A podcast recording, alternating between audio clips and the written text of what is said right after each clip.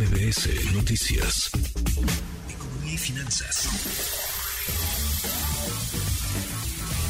Con Eduardo Torreblanca. Mi querido Lalo Torreblanca, ¿cómo estás? ¿Cómo estás, Juanma? Me da mucho gusto poder saludarte y poder saludar al público que nos escucha. Buenas tardes. Lo inevitable sucedió un cuartito de punto.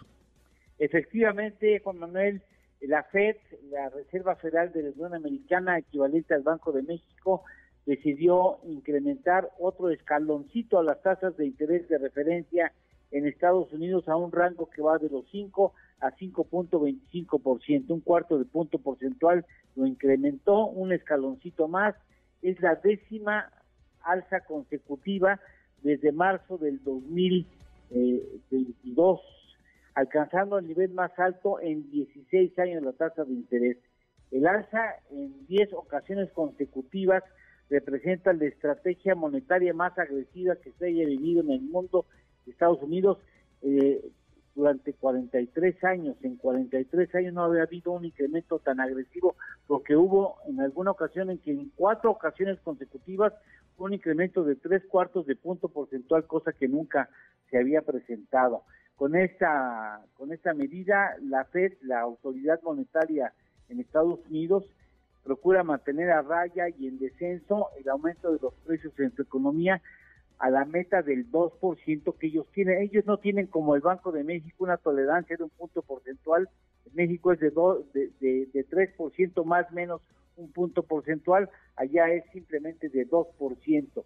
Hoy se encuentra en 5% anualizada y en lo que va del año ha incrementado 1.7%, lo que indica que pues necesitan todavía mucho que avanzar en el combate inflacionario.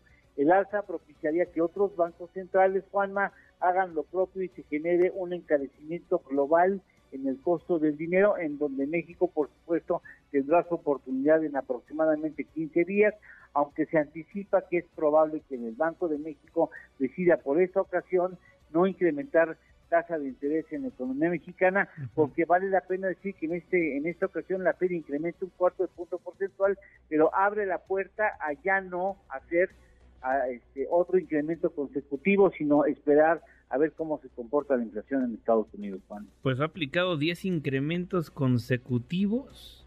Y sí, es muy fuerte. Lo muy fuerte, ¿no? Sí, sí, sí. Si no me equivoco, ya acumula, estaba leyendo hace ratito 500 puntos de aumento que llevaron a la tasa de cero.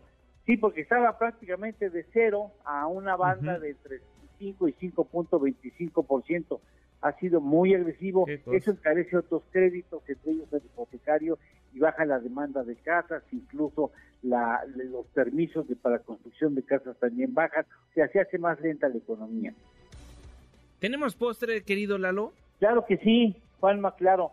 Eh, vale la pena decir que desde abril del año pasado a marzo de este año han llegado al país por concepto de remesas 59.936 millones de dólares y es un hecho de que el próximo dato que se anuncie ya tendremos en 12 meses el ingreso de 60 mil millones de dólares.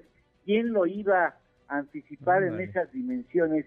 Y eso es lo que fortalece, entre otras cosas, la mayor parte de la responsabilidad del fortalecimiento del peso se encuentra en la remesa. Muy bien. Mi querido Lalo Torreblanca, nos escuchamos mañana. Gracias, Juanma. Con, con mucho gusto. Buenas tardes y buen provecho a todos. Igualmente, Lalo Torreblanca. Redes sociales para que siga en contacto: Twitter, Facebook y TikTok. M. López San Martín.